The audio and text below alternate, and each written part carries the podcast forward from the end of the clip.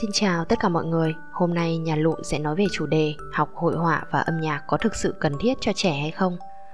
Lợi ích của việc cho con trẻ học âm nhạc và hội họa có lẽ ai ai cũng nói đến, ai ai cũng biết. Chỉ cần gõ cụm từ cho trẻ học âm nhạc và hội họa từ nhỏ trên công cụ tìm kiếm của Google là có ngay hơn 9 triệu kết quả chỉ trong vòng chưa đầy một giây. Với các kết quả như lợi ích tuyệt vời khi trẻ làm quen với hội họa từ sớm này, tại sao nên cho trẻ học âm nhạc và mỹ thuật này, rồi là vai trò của âm nhạc và mỹ thuật trong sự phát triển của trẻ, vân vân. Tôi phải khẳng định rằng nếu trẻ đồng ý và tự nguyện học hội họa âm nhạc từ bé đó là điều rất tốt cho con. Tuy nhiên, nếu trẻ không thích mà cha mẹ thúc ép con học hội họa và âm nhạc quá mức sẽ gây ra những tác động xấu nào, cha mẹ có từng nghĩ đến hay chưa? Có nhiều bậc phụ huynh ép con mình học âm nhạc và hội họa với mong muốn nâng cao cảm xúc cho con trẻ và kích thích sự hoạt động của bán cầu não phải. Cảm xúc của trẻ sẽ chỉ được nuôi dưỡng khi kèm theo đó là sự đam mê và yêu thích. Nếu trẻ không thích mà bắt trẻ học thì đó là một sự tra tấn. Khi trẻ học với thái độ tiêu cực, trẻ sẽ chẳng tiếp thu được gì từ buổi học mà còn mất thời gian của cả trẻ lẫn gia đình. Rõ ràng, điều đó không hề nuôi dưỡng cảm xúc tích cực trong trẻ mà hoàn toàn ngược lại. Khi nghĩ đến điều này, cha mẹ có còn muốn ép con học âm nhạc hay hội họa nữa hay không? Có lẽ nhiều bậc phụ huynh cũng đang mang trong mình một đoạn hồi ức đẫm nước mắt của việc tập luyện hoặc học một môn nào đó. Nước mắt ở đây không phải do khổ luyện mà là do bị bắt ép học. Kết cục là sẽ có người mang suy nghĩ căm ghét cha mẹ mình và những bài học tạo nên lòng căm ghét với ai đó sẽ bóp méo sự phát triển về mặt cảm xúc của trẻ. Thêm vào đó, cũng có một số trẻ chịu thua trước những ép buộc của cha mẹ và tuân theo sự ép buộc đó. Theo đó, bản tính năng nổ, ham thích học hỏi của trẻ sẽ bị kìm hãm. Thay vì được học, tìm hiểu thứ mình thích, thì nay lại bị ép học những thứ mình không thích. Điều này khiến trẻ không thể phát huy hết khả năng của bản thân. Bạn hãy thử tưởng tượng, học hay làm gì đó mà không có sự đam mê hứng thú, thay vào đó là áp lực và bực bội thì kết quả sẽ như thế nào ạ? Đối với trẻ, động lực duy nhất để học một cái gì đó chính là đam mê và thích thú.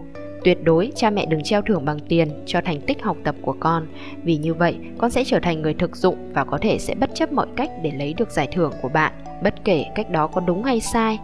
Và mình sẽ nói kỹ về chuyện này hơn trong những chủ đề tiếp theo nhé.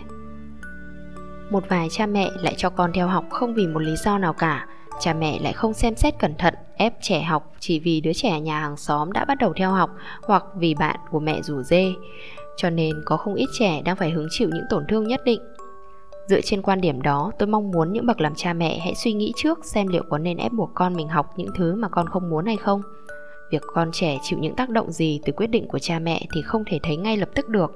Những ảnh hưởng đến tâm lý sẽ phải trải qua một khoảng thời gian dài, có lẽ phải đợi đến khi trẻ vào trung học thì mới rõ. Mà đến khi nhìn rõ được sự ảnh hưởng rồi thì việc sửa chữa và làm lành lại vết thương tâm lý cho trẻ sẽ rất khó khăn. Việc bắt trẻ theo học âm nhạc hay hội họa khi còn bé không đem lại kết quả gì thì chẳng những đã lãng phí thời gian của con, của cha mẹ mà ngược lại còn đánh cắp đi thời gian vui chơi của chúng. Chắc chắn điều đó sẽ ảnh hưởng đến việc hình thành tính cách của con người. Bất cứ phương pháp giáo dục nào khiến trẻ em cảm thấy bức bối, khó chịu thì cần phải xem xét lại. Vậy, như thế nào mới là đúng? Nếu bậc cha mẹ muốn con đi học chỉ vì không muốn thua con nhà hàng xóm thì xin hãy ngưng ngay ý định này lại. Đừng so sánh trẻ với những đứa trẻ khác mà tội nghiệp cho chúng. Nếu cha mẹ muốn con đi học vì muốn giúp trẻ phát triển về mặt cảm xúc và kích thích não phải phát triển thì có rất nhiều cách khác có thể lựa chọn.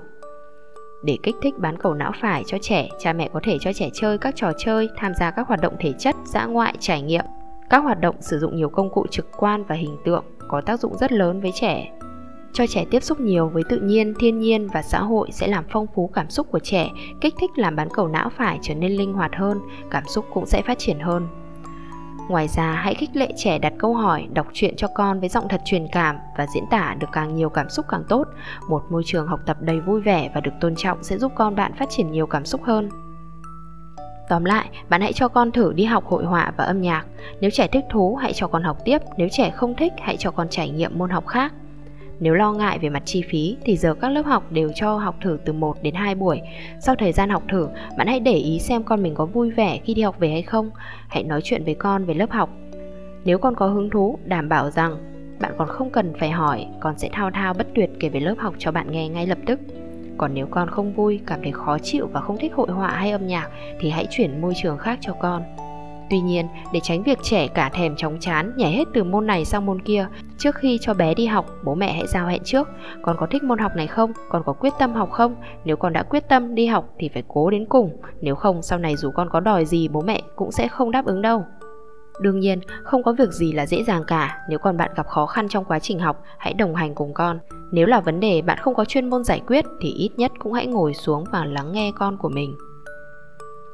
Những trường hợp mà nhà lụm đưa ra ở trên có lẽ chỉ là thiểu số, nhưng cha mẹ hãy dành thời gian lắng nghe, tôn trọng ý kiến và tìm ra phương pháp học tốt nhất cho con mình các bạn nhé.